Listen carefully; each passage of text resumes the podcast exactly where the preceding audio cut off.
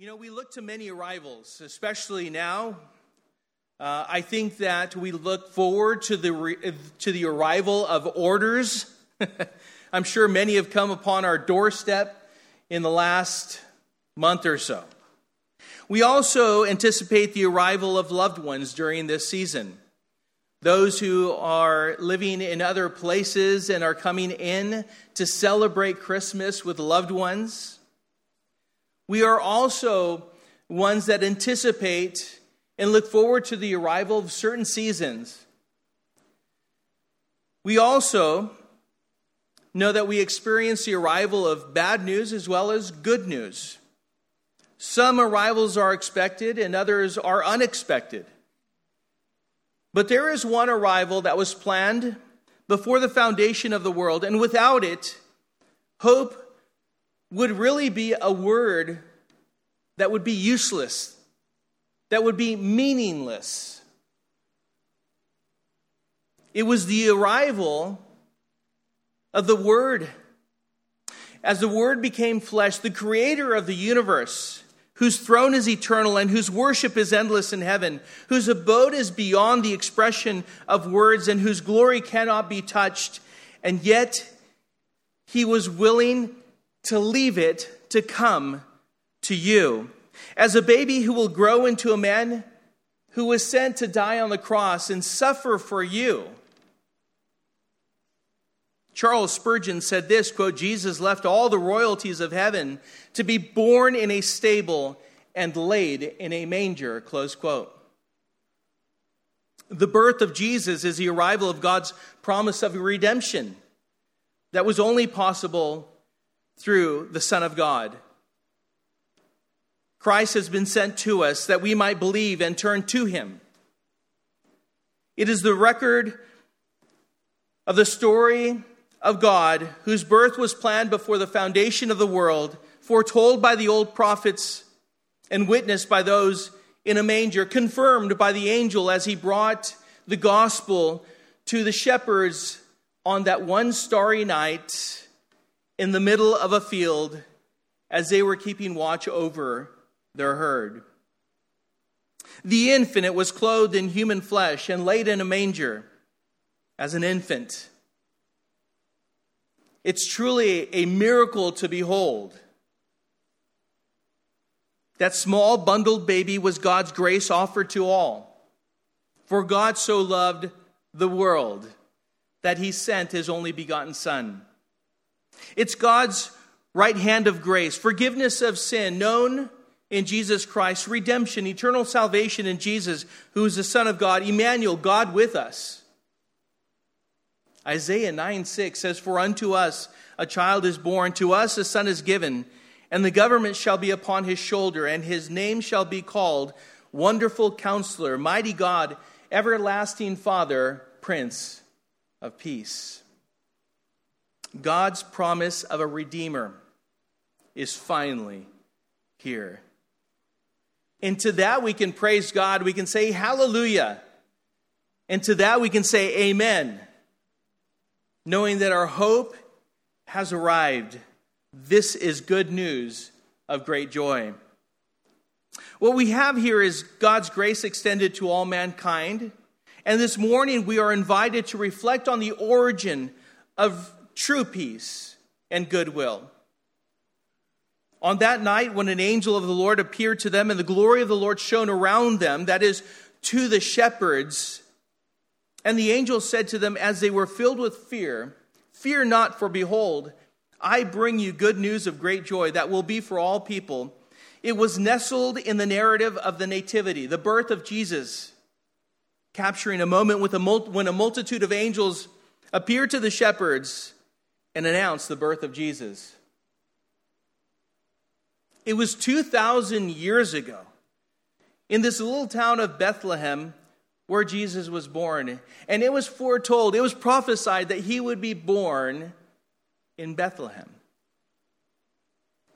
In that day, as it was described as we know it to be true according to Scripture, Rome was ruled by Caesar Augustus, And he ordered that a census be taken in order to tax the people more accurately. That was the whole reason why this was done. And yet, that was used to bring about the travel of Joseph and Mary from Nazareth to Bethlehem, making the trek of 80 miles to fulfill prophecy. The world at that time, though, under the rule of Rome, was a world of war, destruction, wickedness, immorality. The world was murderous, heartless, sadistic, corrupt, and absolutely depraved. I love this quote as Will Durant wrote this. He said, The lusty peninsula was worn out with 20 years of civil war. Its farms had been neglected, its towns had been sacked or besieged, much of its wealth had been stolen or destroyed, administration and protection had broken down, robbers made every street unsafe at night. A highwayman or highwaymen roamed the roads, kidnapped travelers, and sold them into slavery. Trade diminished, investment stood still, interest rates soared, property values fell. Morals which had been loosened by riches and luxury had not been improved by destitution and chaos. For few conditions are more demoralizing than poverty that comes after wealth. Rome was full of men who had lost their economic footing and then their moral stability, soldiers who had tasted adventure and had learned to kill, citizens who had seen their savings consumed in the taxes and inflation of war and waited vacuously for some returning tide to lift them back to affluence. Women dizzy with freedom, multiplying divorces, abortions, and adulteries, close quote. Even last night, I was, we were sitting there having dinner in Grand Terrace, a little small town, and we were in a restaurant sitting down. I was sitting down with my family. And it was close to closing time. They, they closed that restaurant at 9 o'clock. And there was a man who came in. He seemed kind of nervous, or perhaps he was under the influence of something. And he started to ask for some food. He started to order some food. And there came a point where, just about five minutes into his arrival, that all of a sudden he rushed out the door, and someone from behind the counter started yelling at him, Stop, stop, stop. This man just robbed the place, took all their tips, and ran out his car was running, the door was open. He had planned this and made his escape. I didn't know if they if he had taken everything or he had just I don't know what he took until I found found out from the person who worked there that this man had just robbed them of all of their tips. They had two. How sad, isn't that? But that is the day in which we're living in. That's the reality of the day in which we're living in. We hear of lawlessness today.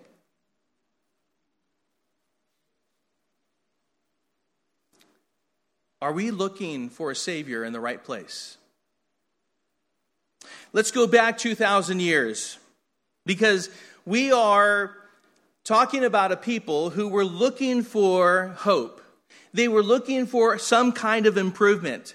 So they themselves were looking for a political leader to bring them out of what they were living in. Better government for them was the answer. We'll see that in Scripture as I point you to it. It was a world that was far from being peaceful and quiet. But this is why the Father sent him. There's a whole reason why the Father sent the Son. After all, and I, I describe the world accurately when I say that Jesus was sent into the cesspool of sinful humanity in order to redeem it, to reconcile it to all who believe. You see, the context of our story here, the nativity, the birth of Jesus Christ, is significant because it occurs in a world that is yearning for the arrival of hope and redemption. And so, to understand this, we can consider the state of mind that Jesus' disciples were in after his crucifixion when Jesus met two of his own disciples on the road to Emmaus. When Jesus explained was explained to it was explained to him whom they did not recognize how Jesus was crucified and what their thoughts of him were in the whole situation. It was explained by these two disciples to Jesus as he walked with them. In Luke chapter 24, in verse 13, again, to put things in proper perspective and in context, of the, the world in which we're looking at, at the birth of Jesus Christ, we go to Luke chapter 24 and verse 13, which says, That very day, two of them were going to a village named Emmaus, about seven miles from Jerusalem. And they were talking with each other about all these things that had happened.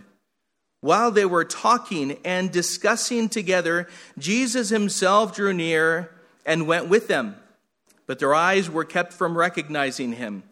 And he said to them, What is this conversation that you are holding with each other as you walk? And they stood still, looking sad. Then one of them, named Cleopas, answered him, Are you the only visitor to Jerusalem who does not know the things that have happened there in these days? And he said to them, What things? Jesus, asking what things, right? And, and they said to him concerning Jesus of Nazareth, a man who was a prophet, mighty in deed and word before God and all the people, and how our chief priests and rulers delivered him to be condemned to death and crucified him. Verse 25, listen, 21, listen to this.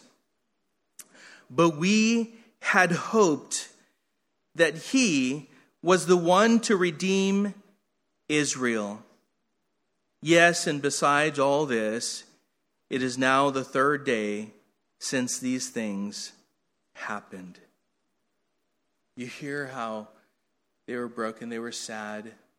At this point, after the, after the resurrection of Jesus Christ, after he had been crucified, he had told them over and over and over again how it is that he must go to Jerusalem suffer, be crucified, and yet he also told them that he would be resurrected after three days. And at this point, they didn't believe that. We know that by what they're confessing in Scripture. They were hoping for a political Savior. Deliver us from oppression here on earth. That is what they were hoping for.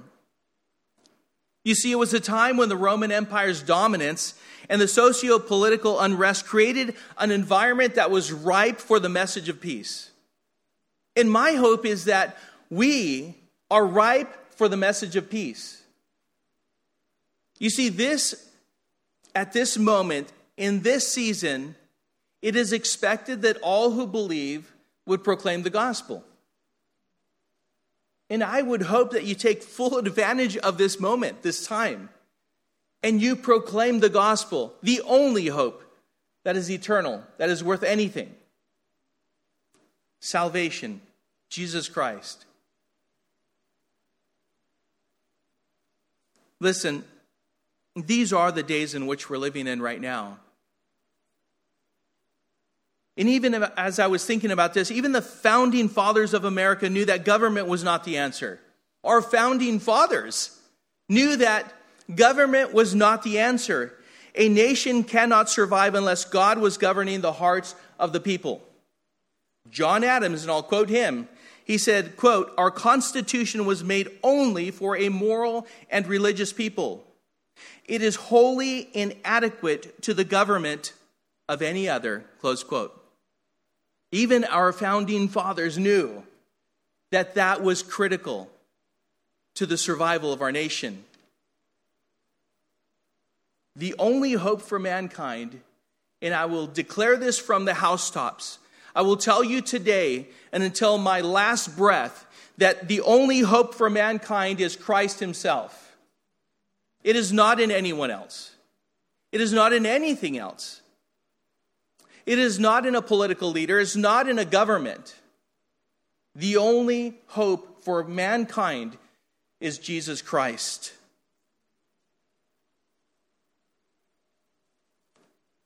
It's into this that he came, that he was sent. Verse 4 again, and Joseph also went up from Galilee from the town of Nazareth to Judea, the city of David, which is called Bethlehem, because he was one, uh, he, he was of the house and lineage of David, to be registered with Mary, his betrothed, who was with child. And while they were there, the time came for her to give birth, and she gave birth to her firstborn son, and wrapped him in swaddling cloths, and laid him in a manger, because there was no place for them in the inn a child, unto us a child is born. As it says in Isaiah 9 6. Again, as I had said earlier, Joseph and Mary traveled 80 miles from Nazareth to Bethlehem. God promised a sign that the Messiah had arrived. Isaiah 7:14 says therefore the Lord himself will give you a sign behold the virgin shall conceive and bear a son and shall call his name Emmanuel. And then we fast forward from Isaiah 7:14 to Matthew chapter 1 verse 18, which says this, now the birth of Jesus Christ took place in this way, when his mother Mary had been betrothed to Joseph before they came together, she was found to be with child from the Holy Spirit. And her husband Joseph, being a just man and unwilling to put her to shame, resolved to divorce her quietly. But as he considered these things, behold, an angel of the Lord appeared to him in a dream, saying, Joseph, son of David, do not fear to make Mary as your wife, to take Mary as your wife, for that which is conceived in her is from the Holy Spirit. She will bear a son, and you shall call his name Jesus, for he will save his people from their sins. All this took place to fulfill what the Lord had spoken by the prophet that is Isaiah 7:14 which says behold the virgin shall conceive and bear a son and they shall call his name Emmanuel which means God with us.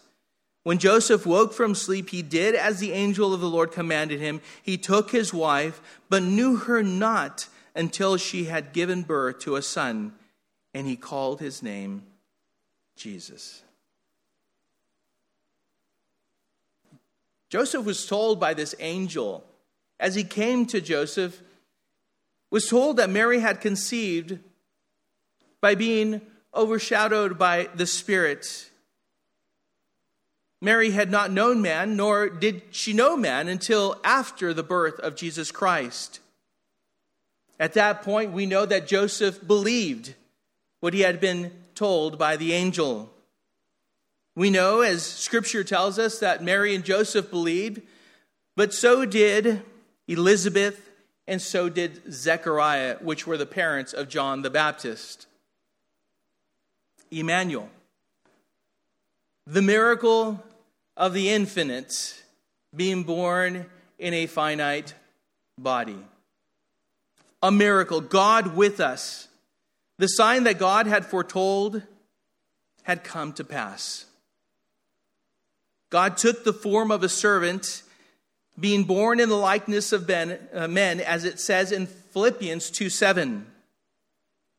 And we know that there was no room for him in the inn, as we see how he came to Bethlehem. There, there were many people gathered in Bethlehem, and by the time they got there, there was no room for them anywhere but this stable.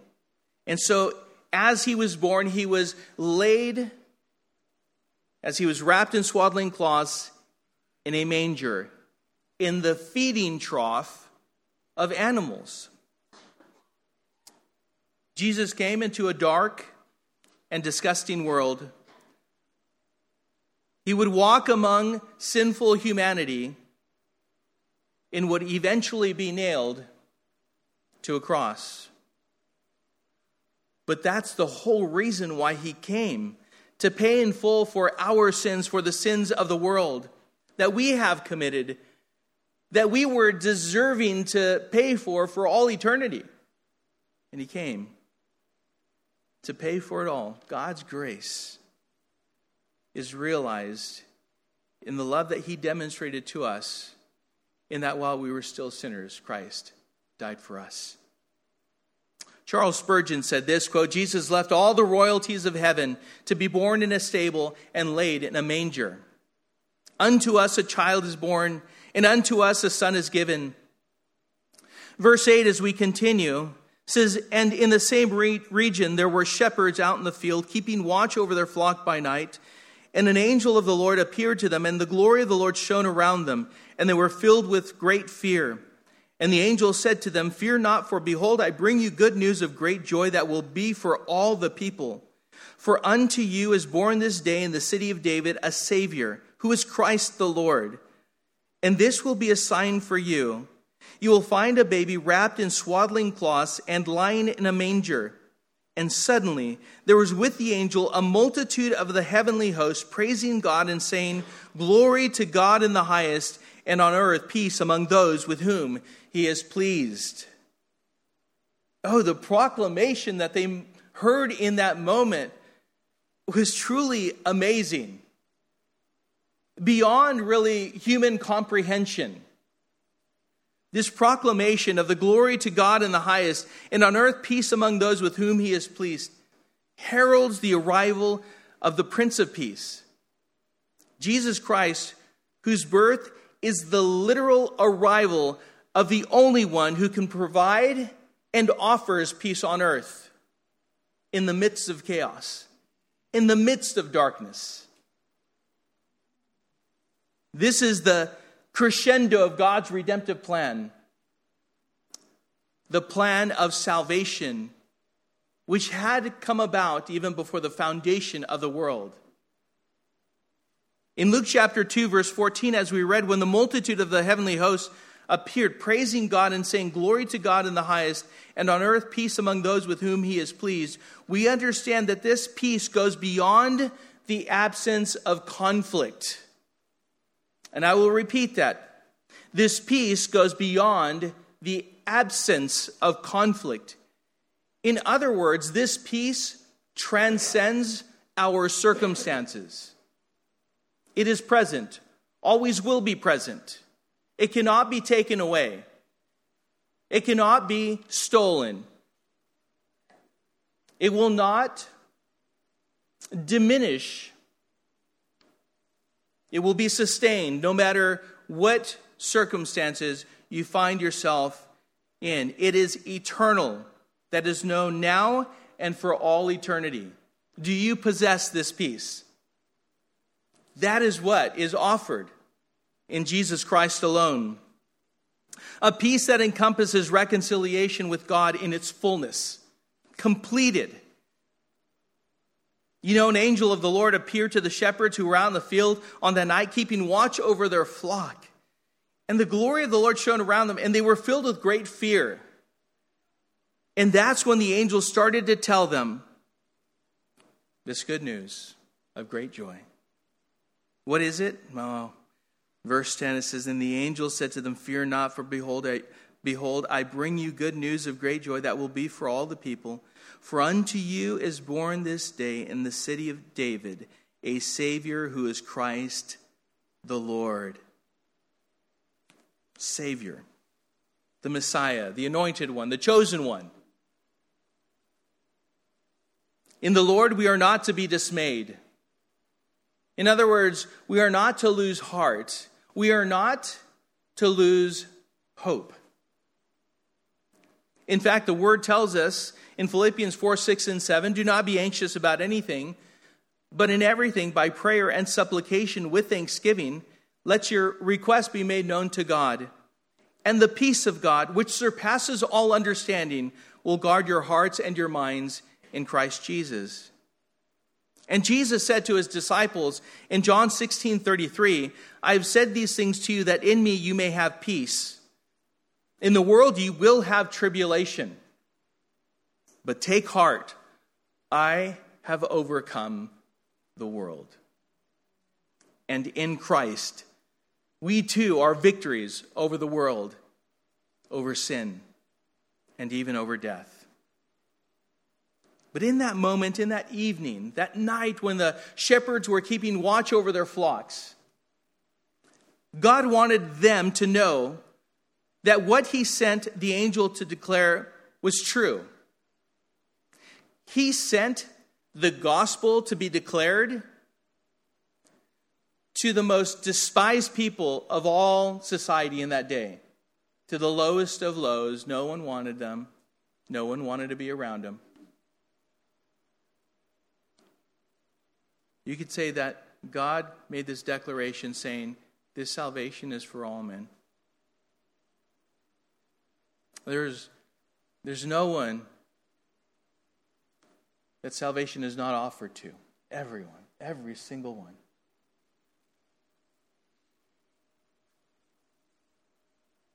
As we read verses 10 and 11, we know that these good tidings means the gospel.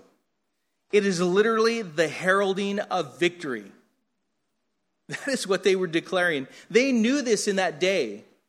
A herald, a runner, would be sent back from a victorious battle, and, and they would come back into town, and they would, they would bring gr- good news of great joy.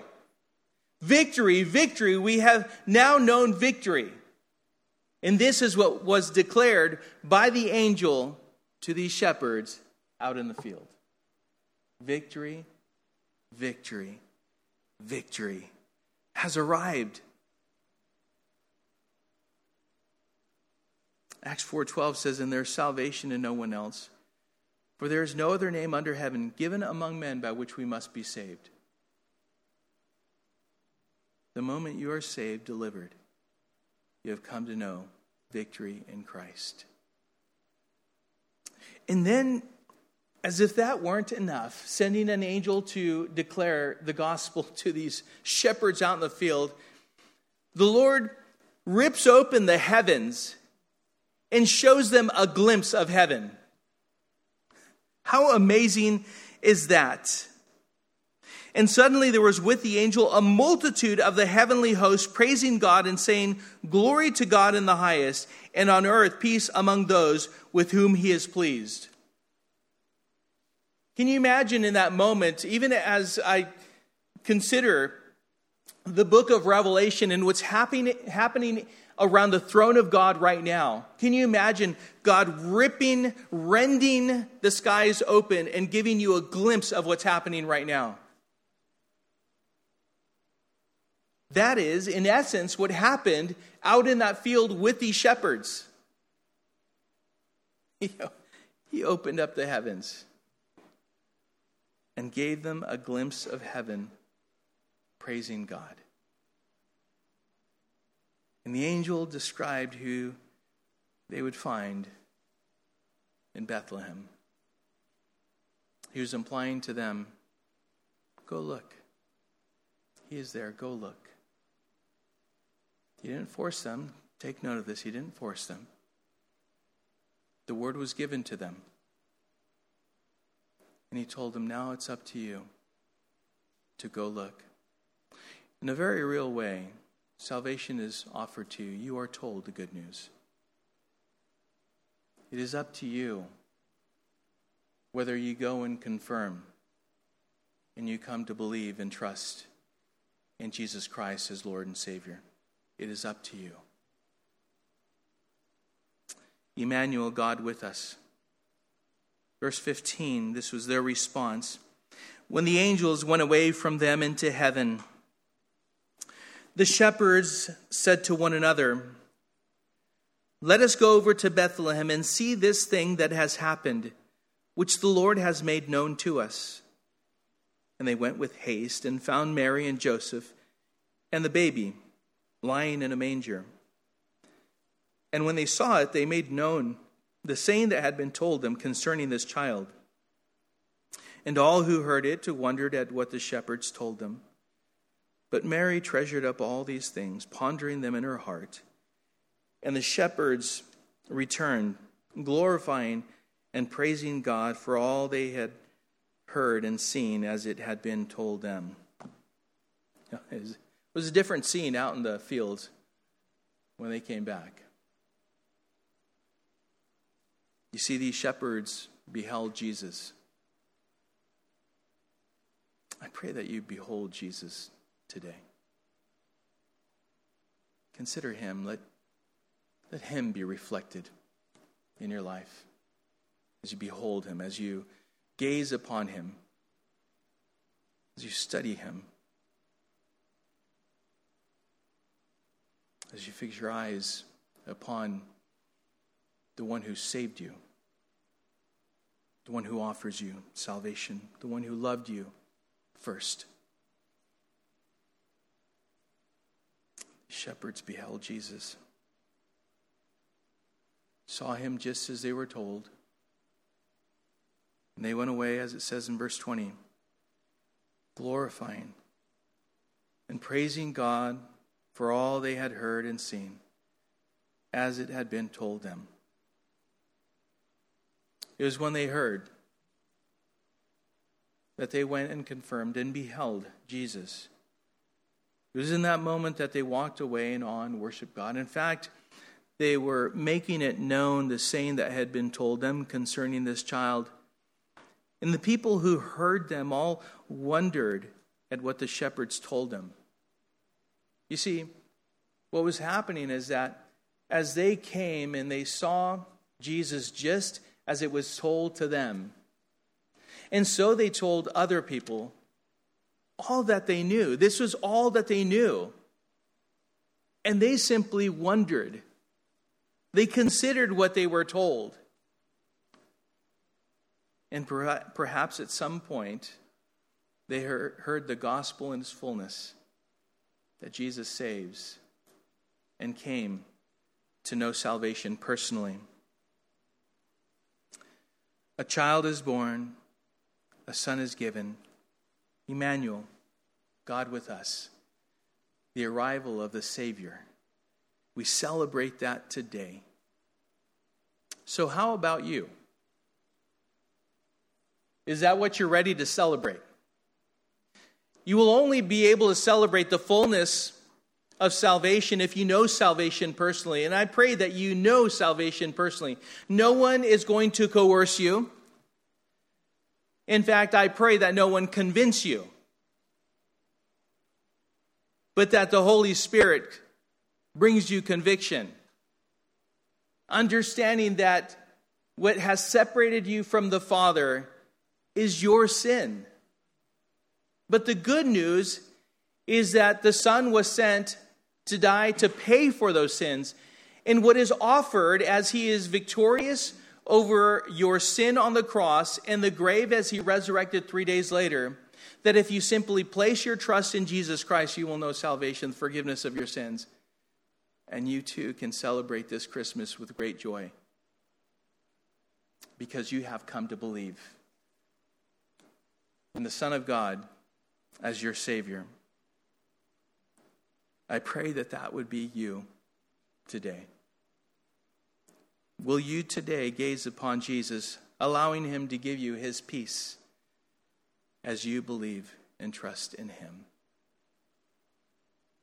May the enthroned Lamb of God be all the heaven you desire.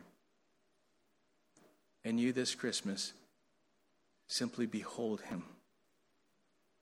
The arrival of the Savior. Merry Christmas. May he be enthroned in your heart as Lord and Savior. For unto you a child is born, unto you a son is given. Will you receive him? I pray that you reflect on that, you remember that. And if you don't know salvation, that perhaps right now you ask the Lord to forgive you of your sin, and you ask Jesus to be your Lord and Savior. May the Holy Spirit fill you and seal you for the day of redemption. May you know a new heart, a new mind, with a new hope that no one and nothing can take away, that is held securely by the Lord. May you know the peace that surpasses all understanding. And may you have a desire to walk with him and bless him. Merry Christmas. Father, we thank you, Lord for the hope that we can only know in Jesus Christ. Through the forgiveness of our sins, by the shedding of the blood of Jesus Christ on the cross. Oh, Lord, the, the small hands that were seen on that night by the shepherds would 33 years later be held apart, be nailed to a cross for our sins. But it was because of the love that you have for us Those very arms would, Lord, be the ones to embrace, to bring in close. Those feet that were small in that manger would be the very feet that when Jesus set his face toward Jerusalem like flint, would take him to Jerusalem where he would be crucified to fulfill the will of the Father. Oh Lord, the love that you have for us, you expressed it through your Son, sending him to die on the cross that the full payment for our sin would be realized, would be fulfilled. That salvation would truly be offered to all mankind, to Jews and Gentiles alike. And so, Father, I pray that right now you would, oh Lord, you would move the, in the hearts of each and every person here. That everyone at this very moment would confess Jesus Christ as Lord and Savior and know the hope of heaven. Rejoice in eternity because it will be in your glory because of Him. And so thank you, Lord, for this moment to be reminded of your love, your grace, and your mercy. And we pray this in Jesus' name.